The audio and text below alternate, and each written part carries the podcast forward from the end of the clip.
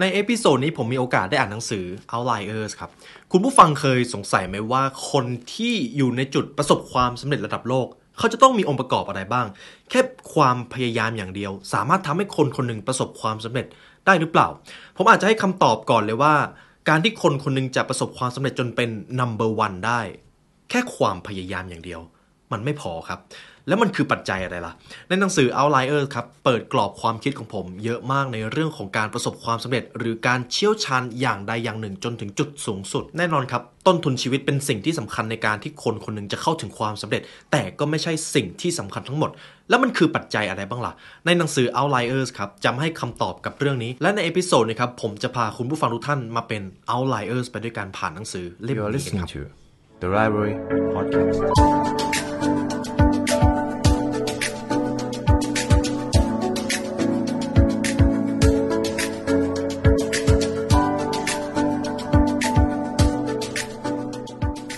สวัสดีคุณผู้ฟังกันอีกครั้งนะครับผมยินดีต้อนรับเข้าสู่ The Library Podcast กันอีกเช่นเคยครับ ในพิโซดนี้ครับ อย่างที่ผมบอกไปว่าหนังสือ Outliers เรามาหาข้อวิเคราะห์กันก่อนทำไม Outliers เนี่ย ที่จริงชื่อของเขามันมีความหมายว่าอะไร Outliers ครับ out ก็คือนอกกรอบ คำว่า lie ก็แปลว่านอนครับ ก็คือนอนนอกกรอบไม่เหมือนใครอยู่ในจุดที่คนอื่นเขาไม่ได้อยู่ นั่นคือ outliers ครับ นี่คือคำที่ผมแปลมาให้คร่าวๆ ดังนั้นจุดประสงค์ของการเขียนหนังสือเล่มนี้ก็คือคุณ Malcolm Gladwell ครับ เขาได้พยายามหาคำตอบว่าอะไรคือสิ่งที่ทำให้คนที่ไม่เหมือนคนอื่นเนี่ยเขาอาจจะอยู่ในจุดที่ประสบความสำเร็จที่สุด หรือล้มเหลวที่สุด แต่คนเหล่านี้คือ outliers ครับ มันจะต้องมี factor หรือปัจจัยสำคัญอะไรบ้างที่ทำให้พวกเขาไปอยู่ในจุดจุดนั้น สมมุติผมจะให้คุณผู้ฟังคิดถึงนักธุรกิจที่ประสบความสำเร็จระดับโลกบิลเกตส์ สตีฟจ็อบส์มีคนจำนวนน้อยมากที่จะไปอยู่ในจุดๆนั้น เราอาจจะเคยได้ยินมาว่าสองคนนี้ไม่ได้จบมหาวิทยาลัย แต่เขาประสบความสำเร็จ แต่ในขณะเดียวกัน ก็ยังมีอีกหลายคนที่ไม่ได้จบมหาวิทยาลัยเหมือนกัน แต่ไม่ได้ประสบความสำเร็จเหมือนเขา แสดงว่ามันจะต้องมีปัจจัยอื่น หรือแม้แต่นักฟุตบอลระดับโลกครับคริสเตียโนโรนัลโดซึ่งมองกันตามตรง คริสเตียโนโรนัลโดก็เป็น outliers คนหนึ่งครับ หรือในวงการ NBA ไมเคิลจอแดนไมเคิลจอแดนก็ถือว่าเป็น outliers คนหนึ่งครับ เพราะถือว่าอยู่ในจุดที่คนธรรมดาไม่ได้เป็น เขาอยู่ในจุดที่เก่งระดับโลก ซึ่งนี่แหละครับคือ outliers ที่คุณ Malcolm Gladwell พยายามหาคำตอบว่า อะไรคือสิ่งที่ทำให้พวกเขาไปอยู่ในจุดจุดๆนั้น ซึ่งตรงนี้แหละครับมันน่าสนใจ ก่อนอื่นครับ2 factor สำคัญก็คือ factor แรกคือสิ่งที่ควบคุมไม่ได้ เช่น พรสวรรค์ ต้นทุนชีวิต สิ่งนี้เป็นสิ่งที่คุณเลือกไม่ได้เลย หรือควบคุมไม่ได้เลย กับอีกส่วนหนึ่งก็คือ grit ความพยายาม ความเพียรซึ่งสิ่งเหล่านี้เป็นสิ่งที่ควบคุมได้ครับ ทั้ง2 factor นี้มีอิทธิพลพอๆกันในการทำให้คนคนหนึ่งประสบความสำเร็จ นั่นหมายความว่าต้นทุนชีวิตเป็นสิ่งที่สำคัญ แต่พรแสวงก็เป็นสิ่งที่สำคัญเช่นกัน ทีนี้คุณผู้ฟังอาจจะเริ่มสงสัยว่า อ้าว แล้วถ้าเราเกิดมาต้นทุนชีวิตไม่ดี ไม่ได้มีพรสวรรค์เท่าเขา อย่างนี้เราก็เสียเปรียบสิ ใช่ครับ เสียเปรียบครับ แต่คุณสามารถได้เปรียบได้ด้วยอะไร เดี๋ยวมาหาคำตอบกัน ผมได้สรุปประโยคจากหนังสือเล่มนี้ก็คือ ความพยายามอย่างเดียวอาจจะไม่เพียงพอ และมันมีเรื่องของสภาพแวดล้อม ต้นทุนชีวิตและโอกาสต่างๆ ด้วย เราจะมาดูกันว่าคนที่ประสบความสำเร็จถึงจุดนั้น อะไรที่ทำให้เขาแตกต่างจากคนทั่วไป ทีนี้ผมจะให้คุณผู้ฟังทิ้งคำถามกันก่อน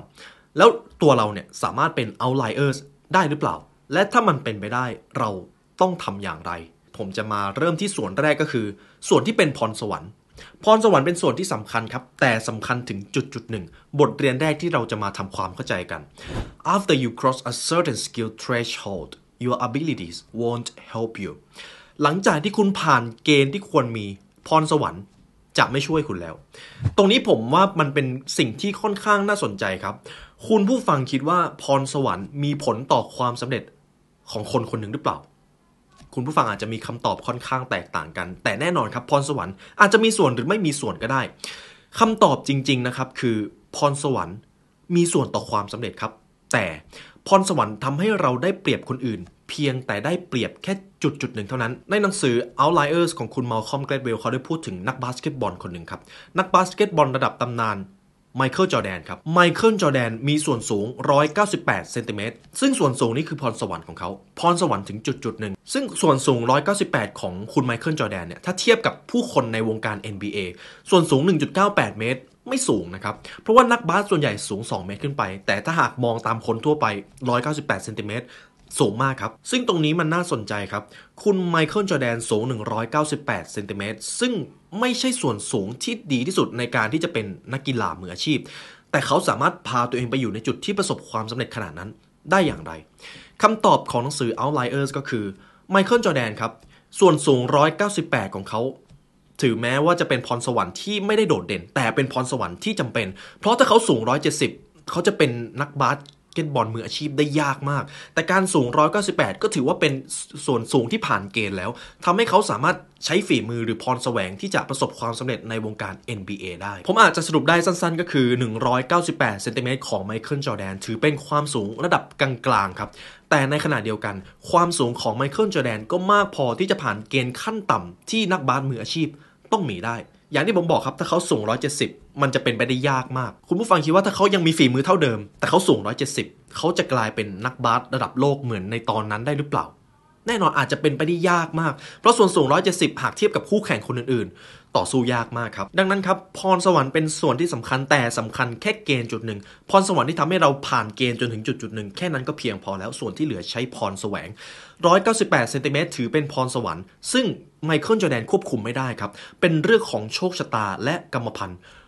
ล้วนๆครับ แต่ความสำเร็จที่เหลือเขาต้องใช้ความเพียรพยายามเข้ามาจับ ถ้าเขาไม่มีความเพียรต่อให้เขาจะสูง 2 เมตร พรสวรรค์ก็อาจจะไม่ได้การันตีความสำเร็จให้เขา ได้เช่นกัน แต่ 1.98 เมตรของเขาก็ยังเป็นใบเบิกทางที่สำคัญครับ บทเรียนข้อที่ 2 ครับ being born in the wrong month can put you at a disadvantage เพียงแค่การเกิดผิดเดือนก็อาจจะทำให้คุณเสียเปรียบได้ ในหนังสือเล่มนี้มีตัวอย่าง case study หนึ่งก็คือ เด็กที่เกิดในช่วงท้ายปี จะเสียเปรียบเด็กที่เกิดช่วงต้นปี เพราะอะไรเดี๋ยวผมจะอธิบายให้ฟัง คุณ Malcolm Gladwell ครับเขาได้ยกตัวอย่างถึงทีมฮอกกี้รุ่นเยาวชนของประเทศแคนาดา ซึ่ง ในการคัดเลือกเนี่ยเขาจะเอาคนที่เกิดปีเดียวกันมาแข่งกัน ผลลัพธ์ที่มันเกิดขึ้นแล้วคุณมาคอมแกลดเวลได้ไปดูสถิติก็คือ เยาวชนที่มีโอกาสได้รับคัดเลือกเข้าทีมฮอกกี้ ส่วนใหญ่จะเกิดช่วงต้นปีครับ นี่คือสถิติที่เขาเจอ คุณผู้ฟังลองคิดภาพตามนะครับ ในทีมฮอกกี้รุ่นเยาวชนของประเทศแคนาดา เยาวชนที่มีโอกาสได้รับคัดเลือกล้วนแล้วแต่เกิดในช่วงต้นปี เช่น เดือนมกรากุมภาหรือมีนา เหตุผลจริงๆเป็นเพราะอะไรรู้ไหมครับ เหตุผลเป็นเพราะว่าเด็กที่เกิดต้นปีครับมีโอกาสได้พัฒนาร่างกายกว่าคนที่เกิดท้ายปี เด็กที่เกิด 1 มกรากับเด็กที่เกิด 31ธันวาถึงแม้จะเกิดปีเดียวกันครับ แต่พัฒนาการต่างกันถึง 12 เดือน และสำหรับเด็กแล้วพัฒนาการของเขาจะแตกต่างกันอย่างเห็นได้ชัด พัฒนาการมันห่างกันจนสร้างความได้เปรียบและเสียเปรียบ อย่างมหาศาล ทีนี้คุณผู้ฟังลองคิดดูว่า คุณผู้ฟังเกิดท้ายปี แล้วไปแข่งกับผู้แข่งที่เกิดต้นปี ปีเดียวกันก็จริงครับ แต่เสียเปรียบมากเลยในด้านของความแข็งแรงพัฒนาการวุฒิภาวะ นี่แหละครับจึงเป็นเหตุผลที่ว่าทำไมทีมฮอกกี้เยาวชนของประเทศแคนาดา ถึงมีแต่เด็กต้นปี ซึ่งตรงนี้คุณผู้ฟังอาจจะสงสัยว่าอ้าวเราไม่ได้จะไปแข่งฮอกกี้ แต่ตรงนี้มันมีนัยยะสำคัญบางอย่างก็คือมันมีผลกับทุกอย่างในชีวิตครับ เพราะเราส่วนใหญ่ใช้เกณฑ์อายุในการเข้าคัดเลือกไม่ว่าจะเป็นการเรียน การสอบเข้าการทำงาน เราใช้เกณฑ์อายุครับ ทีนี้ถ้าเราเกิดต้นปีมันจะเป็นความได้เปรียบและความได้เปรียบเล็ก ๆ น้อยๆนี้ มันจะต่อยอดได้ ผมจะยกเคสตัดดี้คุณผู้ฟังลองคิดตามดูครับ ผมจะยกตัวอย่างเป็นเรื่องของห้องเรียนครับ ถ้าเป็นเรื่องของการเรียนคนที่เกิดปีเดียวกันก็จะได้อยู่ชั้นเดียวกัน นี่คือสิ่งที่เราเจอ เพราะมันเป็นระบบสากลใช่ไหมครับ ที่แบ่งตามอายุ คนที่เกิดต้นปีก็จะมีพัฒนาการมากกว่าคนที่เกิดท้ายปี เวลาเรียนคนที่เกิดต้นปีก็จะได้เปรียบกว่า ได้คะแนนดีกว่า คุณครูชม เพื่อนๆชอบ เพราะว่าเขาเรียนเก่ง ทีนี้มันก็จะเป็นวงล้อที่ทำให้คนที่เกิดต้นปีได้เปรียบ แน่นอนครับคนที่เกิดต้นปีไม่ได้เก่งกว่าคนที่เกิดท้ายปีทุกคน แต่ถ้าคุณผู้ฟังเลือกได้ คุณผู้ฟังอยากได้เปอร์เซ็นต์ความได้เปรียบเล็ก ๆ นี้ไหมครับ แน่นอนเราทุกคนอยากได้ ผมได้ยกตัวอย่างไปแล้วว่าอะการเกิดต้นปีท้ายปี มีผลต่อความได้เปรียบในการแข่งขัน แล้วถ้าปีเกิดล่ะ มีผลต่อความสำเร็จหรือเปล่า ในช่วงแรกของหนังสือ Outliers ครับ ผมได้บอกถึงเรื่องของคุณสตีฟจ็อบส์กับบิลเกตส์คุณผู้ฟังคิดว่าในปีเกิดของคุณสตีฟจ็อบส์กับบิลเกตส์มีผลต่อความสำเร็จขนาดไหนครับมหาศาลครับเดี๋ยวผมจะอธิบายให้ฟัง อย่างที่เราดูกันครับสตีฟจ็อบส์กับบิลเกตส์เรียนไม่จบมหาวิทยาลัย แต่ทำไมเราไม่เห็นคนแบบนั้นมากกว่านี้ ในขณะเดียวกันมีคนเรียนไม่จบเยอะมาก แต่ก็ไม่ได้มีคนที่เป็นบิลเกตส์กับสตีฟจ็อบส์มากเท่าที่ควรคำตอบของหนังสือ Outliers ก็คือ มันไม่ได้แปลว่าถ้าเราเรียนไม่จบหรือไม่เรียน เราจะมีโอกาสประสบความสำเร็จมากกว่าคนอื่น เพราะอีกสิ่งที่สำคัญที่ทำให้สองคนนี้ประสบความสำเร็จก็คือโอกาสครับ โอกาสสมมุตินะครับ หากบิลเกตส์กับสตีฟจ็อบส์ไม่ได้เกิดในช่วงปี 1955 ทั้งสองคนจะมีโอกาสน้อยมากในการเป็นอัจฉริยะสร้างเทคโนโลยีเปลี่ยนโลก เขาให้เหตุผลไว้ว่าในช่วงปี 1975 ครับ เป็นปีเริ่มต้นสำหรับคอมพิวเตอร์ส่วนบุคคล ซึ่งปีที่เหมาะที่สุดที่จะเกิดมาแล้วได้พัฒนาเทคโนโลยีจะอยู่ในช่วงปี 1955 ครับ หากสตีฟ จ็อบส์กับบิล เกตเกิดในช่วงปี 1958ตอนนั้นเขาจะยังอยู่ในช่วงมัธยม ซึ่งมันอาจจะยังไม่ถึงเวลาที่เขาจะไปจริงจังกับการสร้างธุรกิจ หรือถ้าสองคนเกิดเร็วกว่านี้ครับ อาจจะเกิดในปี 1952 ทั้งสองคนก็จะเพิ่งเรียนจบไปได้สักพัก เขาอาจจะมีงานประจำทำเขาเริ่มมีครอบครัว อาจจะมีบ้านมีรถมีภาระ เขาก็อาจจะไม่ได้ไปจริงจังกับธุรกิจเหมือนกัน ซึ่งช่วงปี 1955 จึงเป็นช่วงที่เหมาะที่สุดในการเกิดมา แล้วมีโอกาสได้เข้าถึงเทคโนโลยีครับ คุณผู้ฟังจะเห็นได้ว่าเพียงแค่ปีเกิดก็สามารถนิยามความสำเร็จได้ ซึ่งอันนี้เป็นโชคล้วนๆครับ จาก 2 บทเรียนที่ผมพาคุณผู้ฟังได้เรียนรู้กันก็คือ ส่วนที่1อ่า พรสวรรค์เป็นสิ่งที่สำคัญถึงจุดจุดหนึ่ง กับส่วนที่ 2 เดือนเกิดกับปีเกิดก็สามารถส่งผลต่อความได้เปรียบได้ แล้วมีอะไรกล่ะ ส่วนที่ 3 ที่เราจะมาพูดถึงกันครับ parents way of raising influencing success วิธีการเลี้ยงดูของพ่อแม่ มีผลครับ มีผลมากด้วย ในหนังสือ Outliers ครับ คุณมาคอมเขาได้เขียนไว้ก่อนเลยว่า พรสวรรค์สำคัญถึงแค่จุดจุดหนึ่งเท่านั้น เราทุกคนมีพรสวรรค์ครับ ร่างกายที่แข็งแรง ความสามารถในการคิดก็เป็นพรสวรรค์ ส่วนปัจจัยที่เหลือ มันจะสร้างความสำเร็จต่อจากนั้นได้ก็คือ ความฉลาดในเชิงปฏิบัติครับ ในภาษาสากลเราจะเรียกกันว่า practical intelligence มันคือความสามารถในการตีความ หรือร่วมมือเจรจาต่อรองในสถานการณ์ต่าง ๆ เพื่อตอบสนอง เป้าหมายของตัวเอง มันคือเซนส์ในการเข้าใจคน มีความคิดในการริเริ่ม สิ่งนี้พรสวรรค์ให้คุณไม่ได้ คุณต้องเรียนรู้ในชีวิตเอาเอง ในหนังสือ Outliers เขาบอกไว้ว่าความฉลาดด้านนี้ถูกสร้างจากการเลี้ยงดูในวัยเด็ก ซึ่งใครเลี้ยงดูเราในวัยเด็กครับ พ่อแม่ใช่ไหมครับ ซึ่งความฉลาดด้านนี้มักจะมาจากพ่อแม่เป็นส่วนใหญ่ ผมอาจจะบอกไว้ก่อนเลยก็คือ วิธีการเลี้ยงดูของพ่อแม่ มีผลลัพธ์ต่อความสำเร็จและพัฒนาการของอนาคตของเด็กคนนั้น นักสังคมวิทยาครับคุณแอนเนตลอเรลเขาได้พบว่า พ่อแม่ที่มีฐานะดีจะปลูกฝังความรู้ด้าน practical intelligence ได้ดีกว่าพ่อแม่ที่มีฐานะด้อยกว่า เพราะพ่อแม่ที่มีฐานะดี จะมีเวลาใส่ใจลูกมากกว่า สนับสนุนให้ลูกได้เข้าร่วมกิจกรรมกับผู้อื่น ลูกก็จะมีโอกาสได้เจอคน เจอสังคมได้เรียนรู้มากกว่า ในทางตรงกันข้ามครับ พ่อแม่ชนชั้นล่างจะให้ลูกเติบโตตามมีตามเกิดตามธรรมชาติ เขาจะผลักดันและสนับสนุนลูกของเขาน้อยกว่า และลูกของเขาจะไม่ได้รับโอกาสเท่าพ่อแม่ที่มีฐานะที่ดี หากเด็กคนหนึ่งเกิดในครอบครัวที่มีฐานะของคนชั้นล่าง โอกาสที่เขาจะประสบความสำเร็จมันจะน้อยลงมาก ซึ่งไม่ใช่ว่ามันเป็นไปไม่ได้ครับ แต่โอกาสมันจะน้อยลงมาก การที่เราเกิดในครอบครัวที่ร่ำรวย แน่นอนมันมีผลทำให้เราได้เปรียบ แต่อาจจะได้เปรียบเพียงประมาณ 50-60%มันยังมี factor อื่นที่เราสามารถควบคุมได้อะนี่เป็น 3 บทเรียนเลยครับคือ 3 บทเรียนที่ผมพูดมาคือสิ่งที่เราแทบจะควบคุมไม่ได้เลย บทเรียนที่4ครับเราจะพูดถึงการเกิดในประเทศใดประเทศหนึ่ง มันก็มีอิทธิพลต่อสิ่งที่คุณจะทำ Asian are good at math because where you come from matters คนเอเชียเก่งเลข ไม่ใช่เพราะชาวเอเชียฉลาดกว่า แต่เป็นเพราะเขามาจากเอเชีย หากคุณผู้ฟังมีโอกาสได้ไปถามคนฝั่งตะวันตกว่ามองคนเอเชียแบบไหนคำตอบแรกๆที่เราจะได้ก็คือ คนเอเชียเก่งเลขมากเลย คนเอเชียขยันมากเลย นี่คือสิ่งที่ฝั่งตะวันตกจะมองเราครับ เรามาดูกันว่าแท้จริงแล้วที่มาที่ไปของความเก่งเลขหรือความขยัน มันคืออะไร มันมาจากไหน ความจริงนะครับ ไม่ใช่ว่าชาวเอเชียมียีนที่ฉลาดกว่าฝั่งตะวันตก การเก่งเลขหรือคณิตศาสตร์ของคนเอเชียไม่ได้มาจากสมองที่ซับซ้อน หรือไม่ได้มาจากยีนที่เหนือกว่า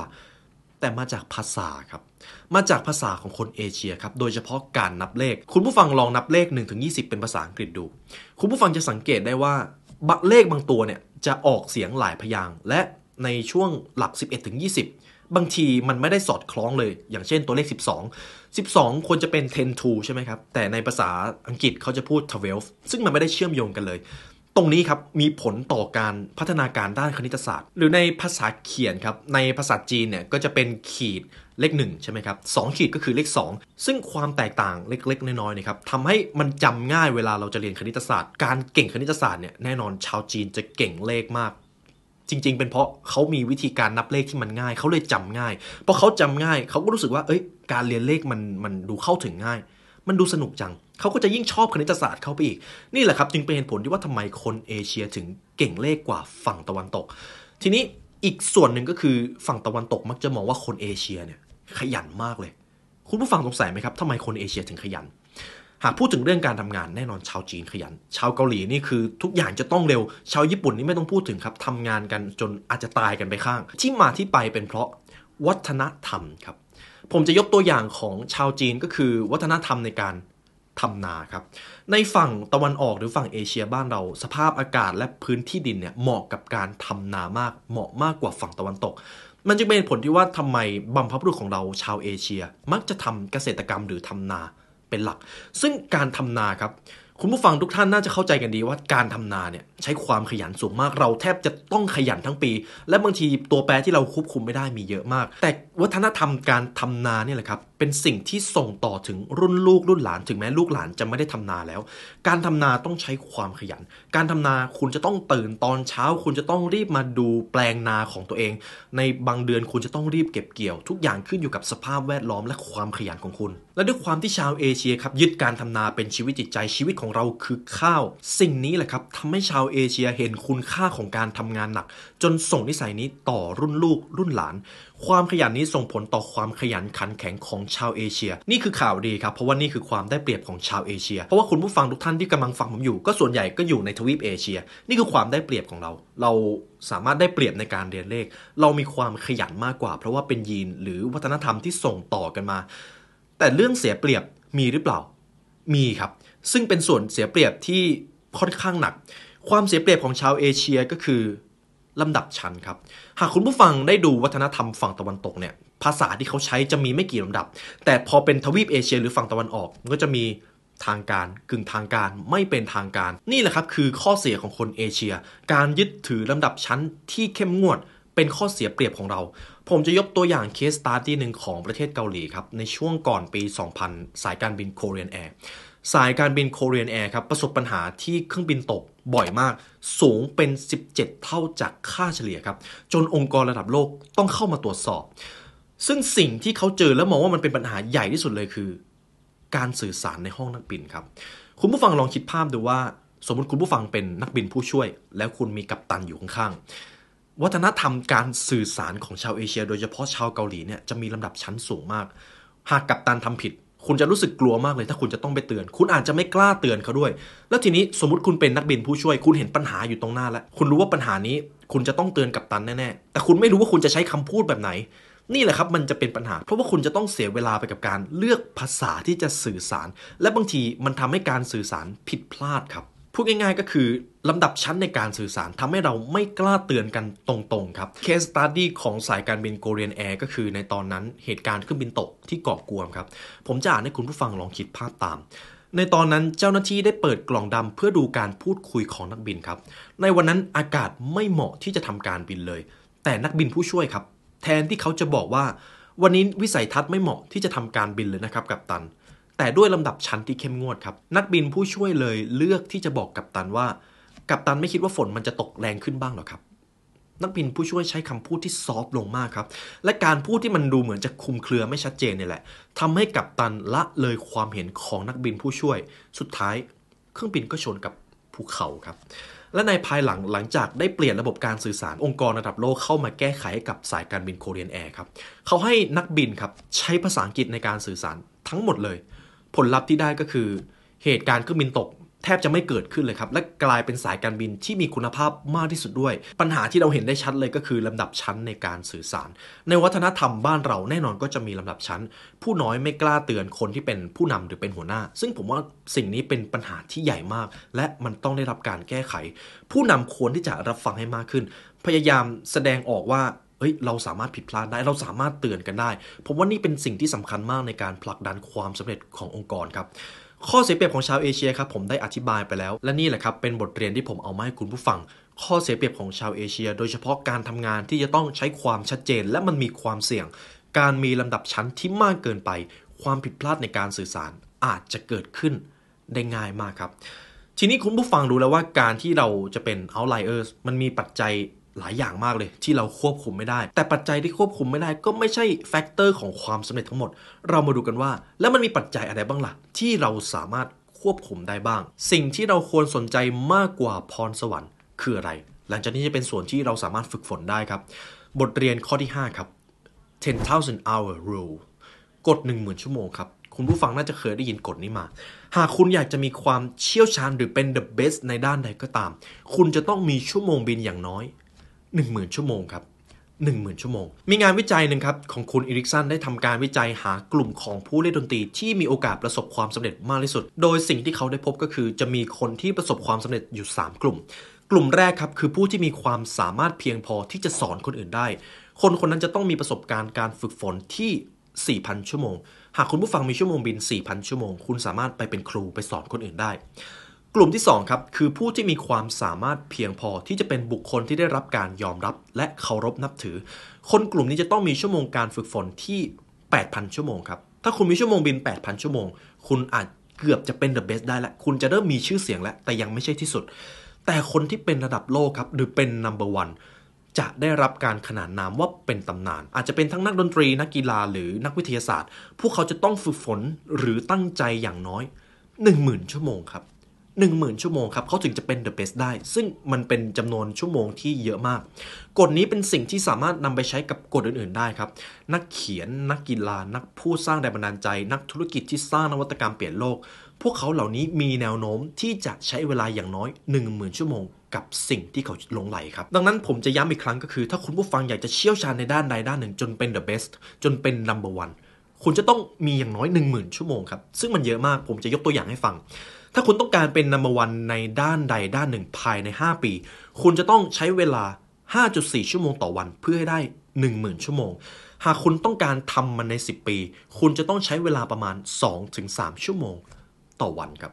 ถ้าคุณอยากจะเป็นนักฟุตบอลที่เก่งที่สุดในโลก คุณจะต้องใช้เวลาอย่างน้อย 2-3 ชั่วโมงต่อวันเป็นระยะเวลา 10 ปีนะครับทุกวันนะครับ แน่นอนผมว่ามันมากกว่า 10 ปีอยู่แล้ว ถ้าคุณใช้เวลา 2-3 ชั่วโมง นี่แหละครับคือส่วนแรกที่เราสามารถ ควบคุมได้มันจะต้องเอาระเบียบวินัยความเข้มงวดกับตัวเองเข้ามาจับ ความสำเร็จและความเชี่ยวชาญจำเป็นต้องใช้เวลา แม้ตอนนี้คุณจะมีทักษะอยู่ในระดับพื้นฐาน แต่ถ้าคุณต่อสู้ใช้เวลาอย่างตั้งใจ เก็บชั่วโมงบินให้มากขึ้น คุณก็สามารถเป็น number one ได้ นี่คือส่วนแรกที่เราควบคุมได้ และมันมีอิทธิพลมากกว่าพรสวรรค์เสียอีกครับ ผมชอบโค้ดที่คุณมาคอมแกรดเวลก็เขียน success takes time so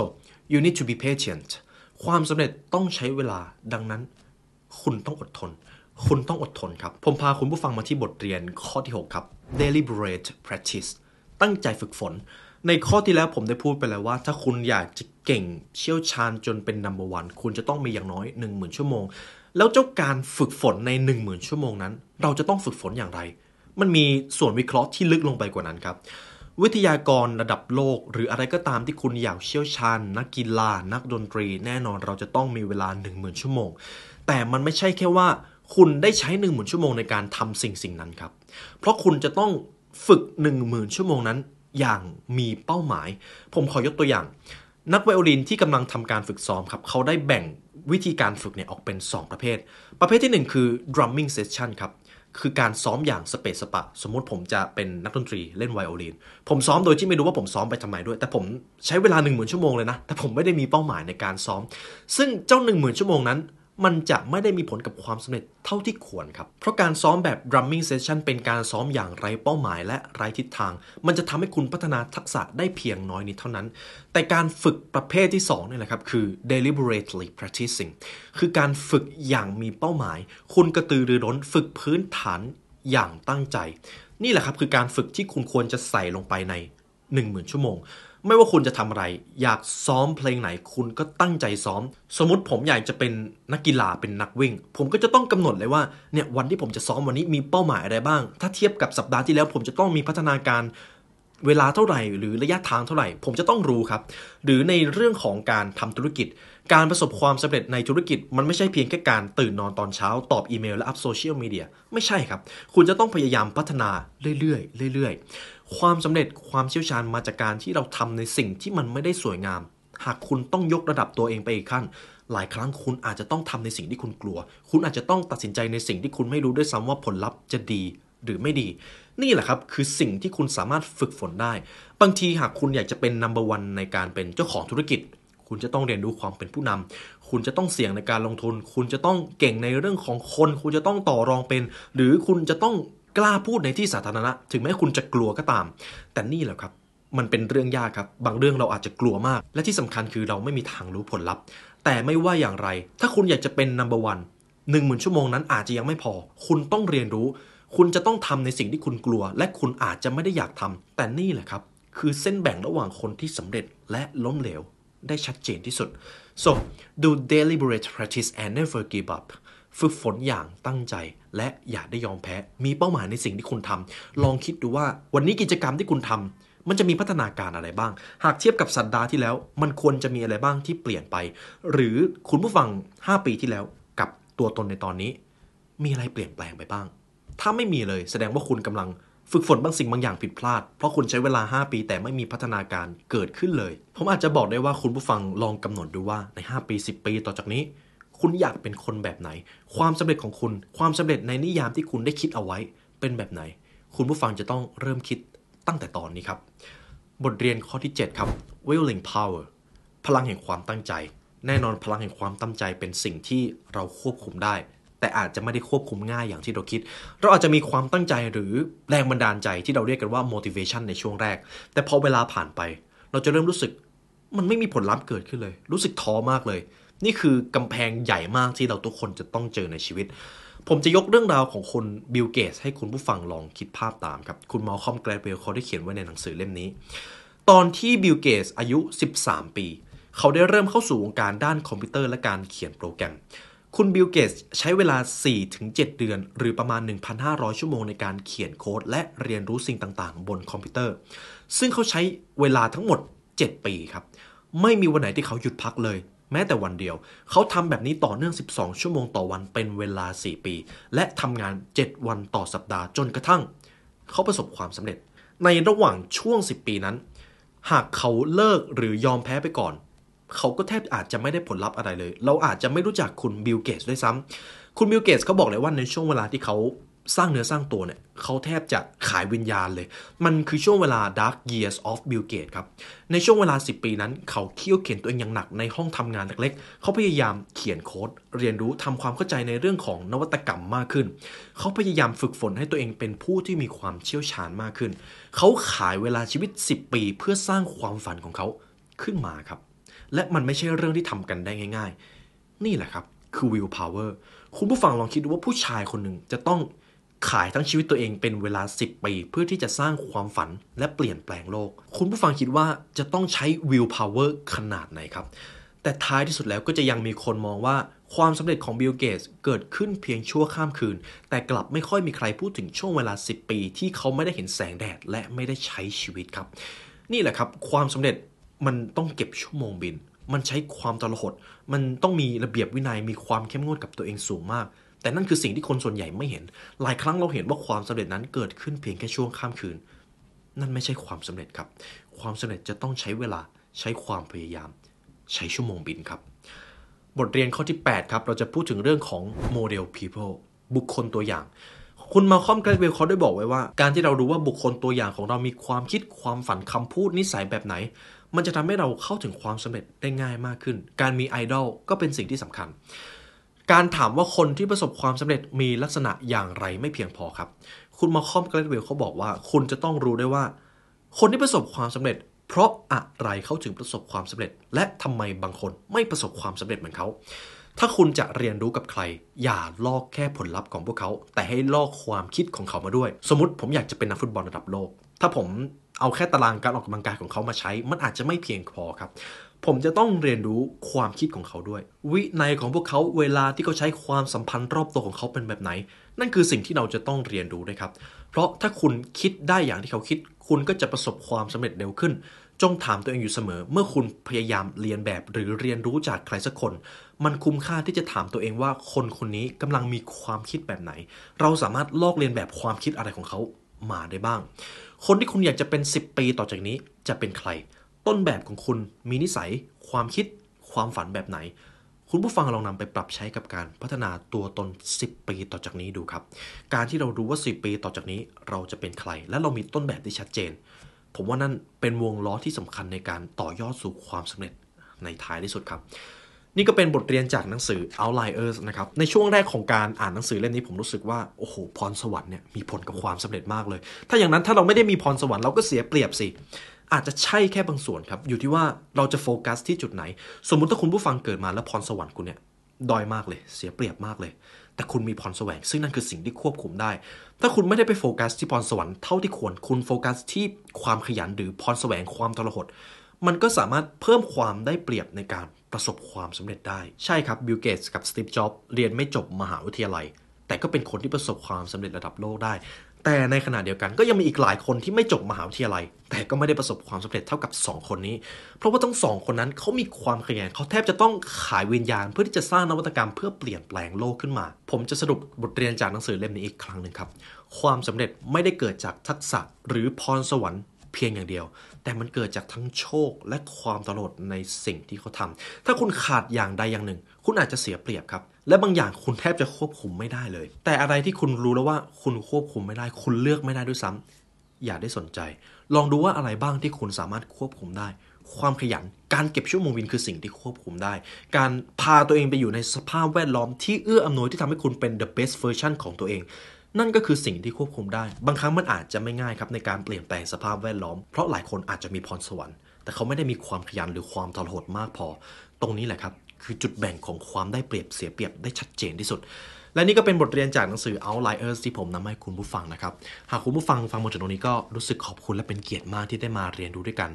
ในวันนี้ครับหากคุณผู้ฟังอยากใช้เวลาเรียนรู้ให้ลึกซึ้งกว่านี้ คุณผู้ฟังสามารถซื้อหนังสือเล่มนี้ได้จาก The Library Shop นะครับหนังสือทุกเล่มในร้านคือหนังสือที่พวกเราคัดเลือกมาให้เพราะการเรียนรู้